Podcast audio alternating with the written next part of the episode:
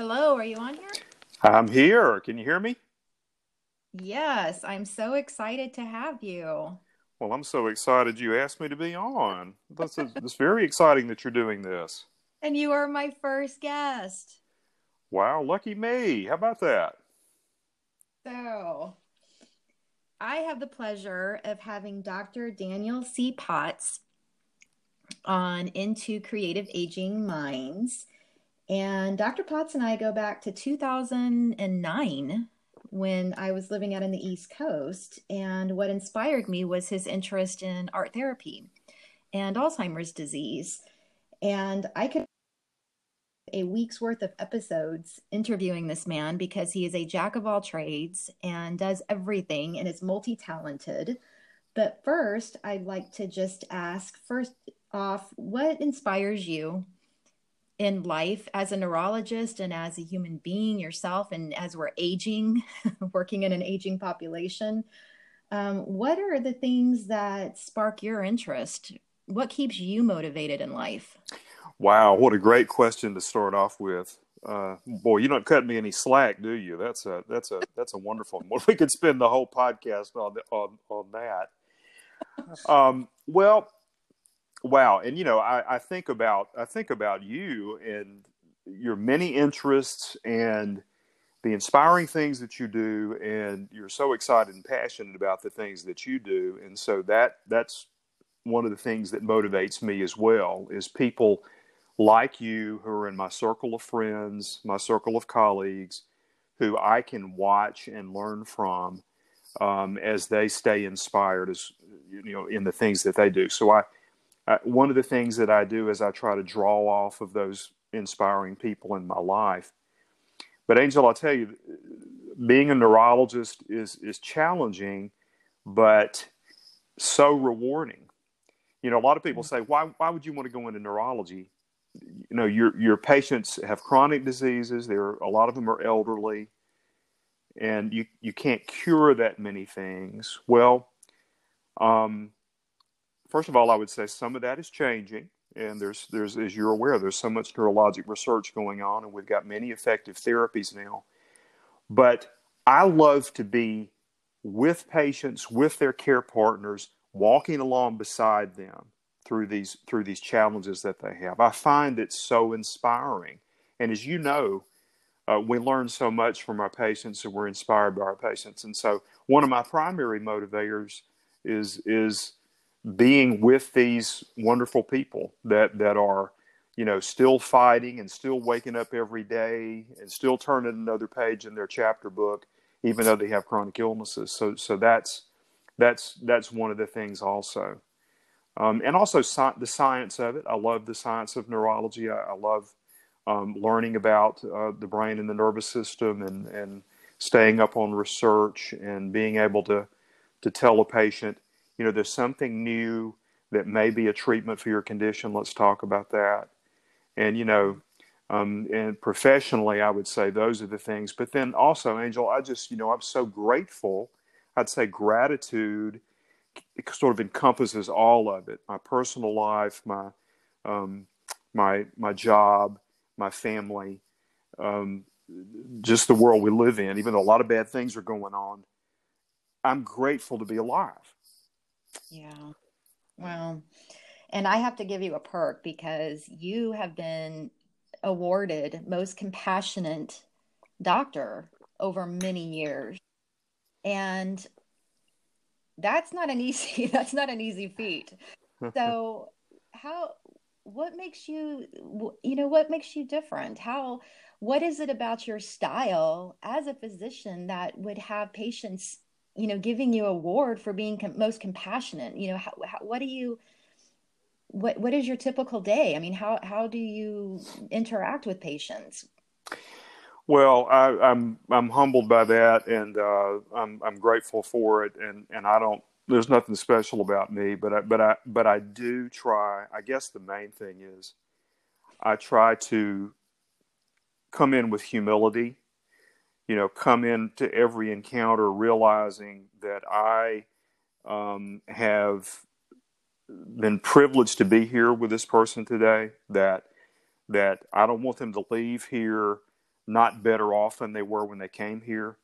Um, I, I want to try to share hope. I want to try to lift them up, and I want to have, let them know that I care because I do care. I mean, you know, uh, you know, a lot of the things that we do as physicians are not necessarily involving treatments, pharma, pharmaceutical agents that we're given that we're giving our patients, but it's letting folks know that we want them to be better, that we're, we're, trying to help them be well. And being well doesn't necessarily mean be cured, it means living well.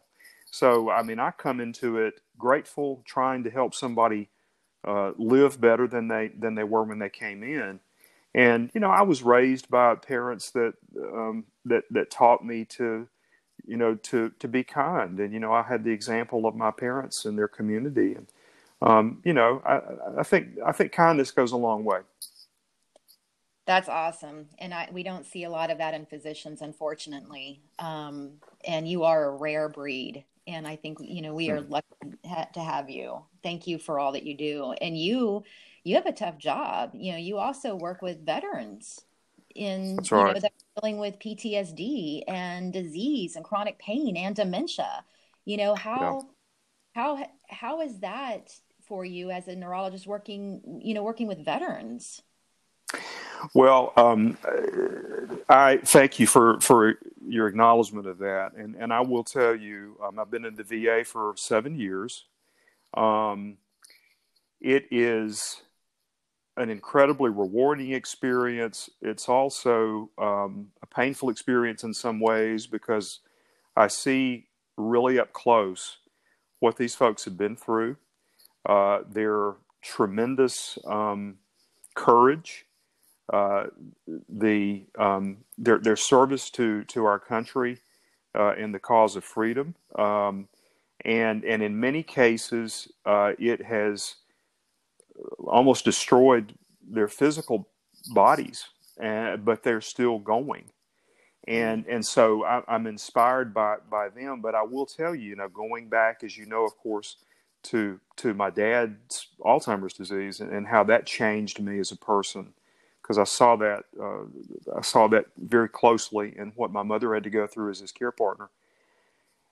You can double that when someone is dealing with PTSD, um, traumatic brain injury, military traumas that they've been through, combat related traumas, all that stuff. It, it compounds the issue so much, as you know. I mean, um, in the middle of the night, if, if, if some someone is living with dementia, you know, nights are it can be bad anyway. But if somebody also is dealing with PTSD, uh, and the the uh, incredible um, dreams that they have and and uh, reliving some of those experiences, it can be very very tough for care partners and for for for veterans. So it, it's been it's been eye opening. You know, mo- I'd say I don't know that most of my patients, but many of my patients have PTSD, and if they don't have PTSD, they have trauma related um, psychological issues from from their military experiences. Well, that compounds the problem. And of course, um, PTSD is is uh, is a risk factor for dementia, as you know, and uh, in fact, veterans have a higher incidence of dementia too. So, um, a lot going on. Yes, and so with that, that's going to lead right into my next question. Is because you know we're dealing with you know veterans as well as other persons you know without military who um, are in the throes of these types of diseases and how do we improve quality of life because it's like you know we are living with this disease but you don't have to live in complete misery all the time so one of the other things about you that i think is is unique is your embracing of the arts and the importance of creativity on the brain.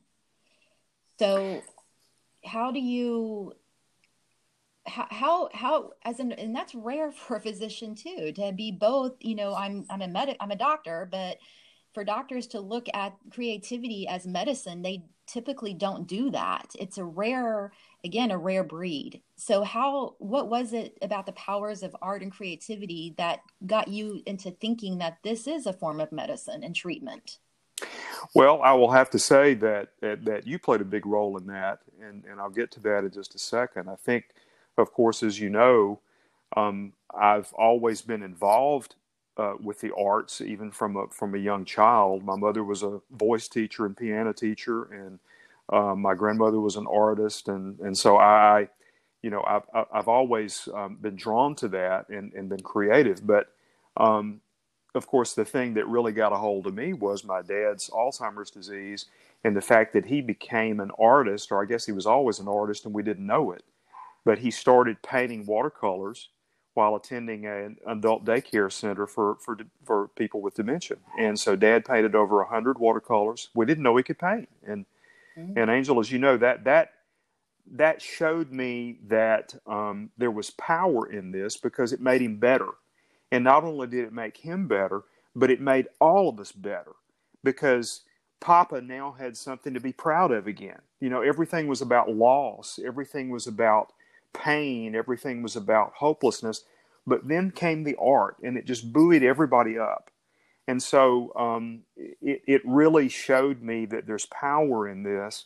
And then shortly, so I began to try to read everything I could about it, talk to people. And then one day, out of the blue, I get a call from an Angel Duncan, an art therapist that I'd never heard of, who, who, who wants to talk to me about Dad's story about art therapy. So you have taught me so much uh, as have other art therapists, uh, many of whom you've introduced me to, uh, uh, about the power of not only art therapy, but also the other expressive arts as well. So much is known about music, but we have drama, we have poetry, we have uh, movement, we have all of these other types of therapies. And the data is amassing that these are beneficial and that these help people live well. So that's kind of it in a nutshell. Thank you. Um, and this also leads to perseverance uh, for those art therapists out there who are listening. So I was working in Manhattan and had a magazine thrown at me and said, Hey, you might like this article on art. So I was like, okay. So I get this magazine literally thrown at my desk. So I open it up and I'm just like, I have to know this man. And so I look him up and find his office number. And the secretary says, um, who are you? explain who hmm. I am. And I'm just trying to introduce myself and like to meet him. And she says, okay. So she puts me to his office front desk and nobody answers. And it goes back to her. And she says, well, that's weird that she's not answering. And she goes, I'm not supposed to do this, but I'm going to go ahead and put you through. And she put me through to your personal voicemail and that's when I got to to to meet you know to meet you. And then uh, you, when you actually reached out to me, it was just like, oh my god, this is so exciting. So for those art therapists out there, if you find a physician that embraces the arts and you want to contact them, make that contact. This is how that collaborative effort, the sciences and the arts need each other. So it has just been I when you came into my life, it just completely blessed my life in a huge, profound way. And I've learned just as much from you and with your dad and the things that he's done and the work that we've done together. So, for those that are listening, Dr. Potts uh, started Cognitive Dynamics Foundation. And this program is is a foundation built on the supportive efforts of creativity, of art therapy. And with that, we took it a step further and developed what was called bringing art to life. And I'd like Dr. Potts to talk about this. First of all, what got you interested? What what was the motivation of you developing bringing art to life? And why was it important for our children, our future physicians and future healthcare professionals to know about Alzheimer's disease and to know about the arts? Well, uh, it, uh, the motivation started really with dad and, and with me seeing firsthand what the art did for him and by extension for all of us who knew him. Uh, it improved quality of life. It improved relationships. It improved communication. It gave dad something to be proud of. It treated depression, all those things that we know it does. So after dad passed away of Alzheimer's and we had all this art in this story, I began to think, how can we use this both to help other people like dad and other people like mother, but also to to train and educate young people and to get them in relationships with folks that have dementia.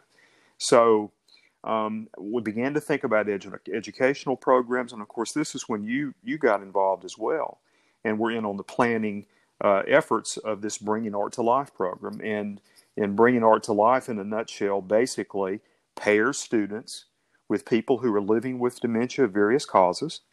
Uh, and it, it not only trains the students about dementias uh, and including the science, uh, communication techniques for people with dementia, sort of prepares them to meet uh, people with dementia. And then it actually we actually pair them up with folks that are living with dementia, usually in an uh, uh, dementia daycare center or an assisted living or even at home. And over several weeks, we have them develop a relationship. And we have an art therapist that does weekly art therapy. In some cases, we just do the directives, of course, at home with the students. We train the students to do that. But at the end of a semester, say, we have new friends. We have we have intergenerational relationships. We have art. We have improved quality of life. People are uh, people are joyful about this, and and I think it it the primary thing for the students it builds empathy, and I think this empathy is so important for our healthcare personnel, as you know. I mean, being in a relationship with somebody that's living with a chronic illness like this, it changes these kids and it, it, it makes them understand to some degree what they're going through so that then it can build that compassion that we talked about earlier. So I think it's essential. I really do. I totally agree, and I'm not biased. um, but it is. And the type of students that we target are these are college students, and then we did a program in Chicago with high school students and these are people interested in in becoming doctors and social workers so our pre-med majors and we you know we the the 10 years that this program has been going on has just been phenomenal and and it really has changed students lives. And one of the awesome things too is that at the end of the semester we celebrate the person that they got to work with. And you know they're they are given a scrapbook of, of the of a digital what is it the voice library? Yeah we've, we've used we've used uh, LifeBio the voice library and then we actually have made just scrapbooks. We've also made just just scrapbooks. Um, all, the images of the work that the person's done and their gifts and it just really and then this, the emails and the letters that students have both have sent to to to Dr. Potts and myself have just been saying I am going to be a more compassionate better doctor because of this course. So it's a need, absolutely. And it would not be possible without you being a physician and and being an influence not only on these students but on your own peers well i'll tell you you know angel I, I, I don't think that in general we do a good job as physicians um, helping people live well with dementia i don't I think that uh, we don't do a good job of giving people the diagnosis. We don't do a good job of giving them the tools that they need to live well. We don't support caregivers well. And, and I, I, I know this because of, of talking to people living with dementia that have been through it. And uh, the Dementia Action Alliance and Dementia Alliance International and other organizations where I've been able to meet people living with this to say, you know, the day I was diagnosed was the worst day uh, of my life and and and part of that is because we don't have the kind of empathy and compassion we should as physicians and so i think if we catch them early catch them when they're students um, catch trainees and teach them these these techniques you can build and grow empathy. And we know our program does that because of the research we've done on it. So i think it's very very important. That's right. I'm glad you brought that up because that's important because of course everybody wants to know especially colleges universities and these types of care facilities want to see evidence based research, and we have done research behind that.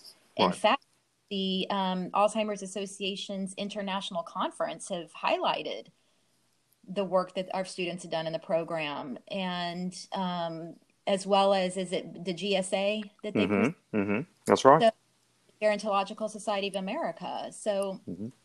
it's it's a huge it's so important, and it is, and I think that more people should be involved and i think it should be an ethical responsibility to equip our our, our trained students going into the field on the importances of of human connection and the psyche and spiritual component not just popping pills and and and looking at an mri or pet scan you know so it's right. it's treating the organics of disease as well as fostering the mind and the spirit that's and right that's where both come in. So, for those who are interested in learning more about bringing art to life and learning more about the Cognitive Dynamics Foundation, you can go to the website. Was it cognitive-dynamics.org? That's right.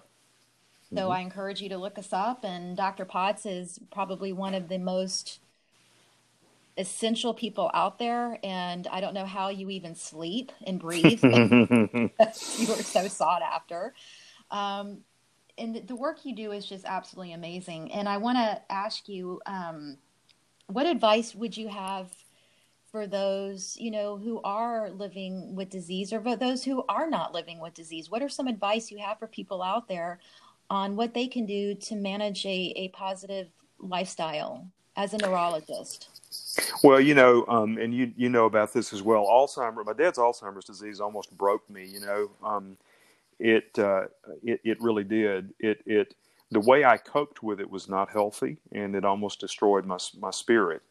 And so, um, fortunately, after that, with some some good guidance from a lot of people, and with my faith background, um, I've been able to reclaim and grow the spiritual part of me.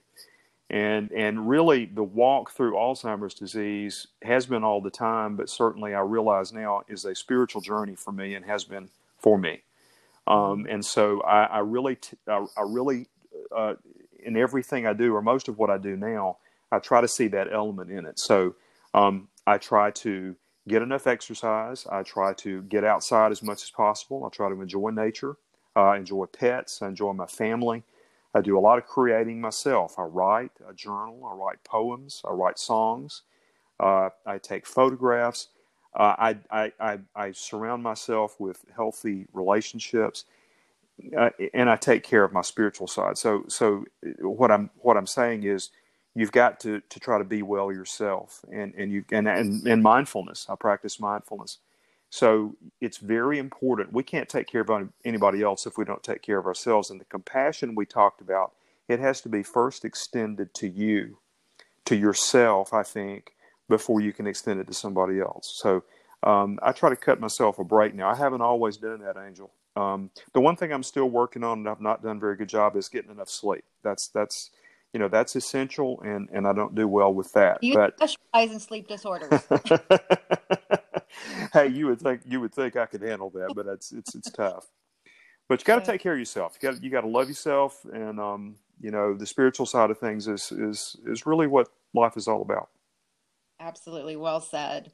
And i have to also give you another plug because you have your poetry is amazing and you also you know you sing and yeah. you play keyboard you play piano and you've written a lot of books. And you know you write your books on poetry you put the art with it but you you and also have some books that you wrote on caregiving tips. Yeah yeah that's right. A, a, a pocket guide for the alzheimer's caregiver written with my wife ellen. Um, we and i she and i have had eight family members not just my dad uh, with with dementia. She was a childhood caregiver for some for some of the folks in her family with dementia. So we wrote that, and with Dr. Marie Marley, um, I wrote "Finding Joy in Alzheimer's." A strange title, but uh, you can understand that from the things we've been talking about, uh, it's possible to uh, there, there's joy there that, that, that can be unleashed. So um, you know, and uh, and with Dr. Richard Morgan, Dr. Morgan, uh,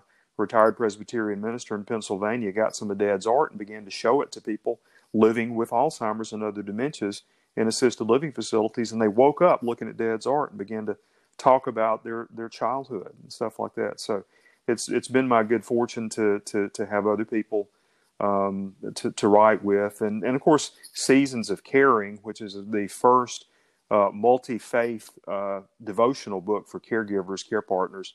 Uh, by Us Against Alzheimer's, I was able to edit that with some friends, and so listen, I, I uh, I'm just fortunate. You know, I, I, creativity is very important to me, and and it sort of buoys me on. Where can where are your books available? If somebody it on Amazon or they're all on they're all on Amazon. I've got an author page there. If you just uh, if you just put in my name, Daniel C. Potts, on the Amazon website, it will take you to an author page, and and all of all of them are there, including the books of poetry. Great, and they're awesome. I I I own every one.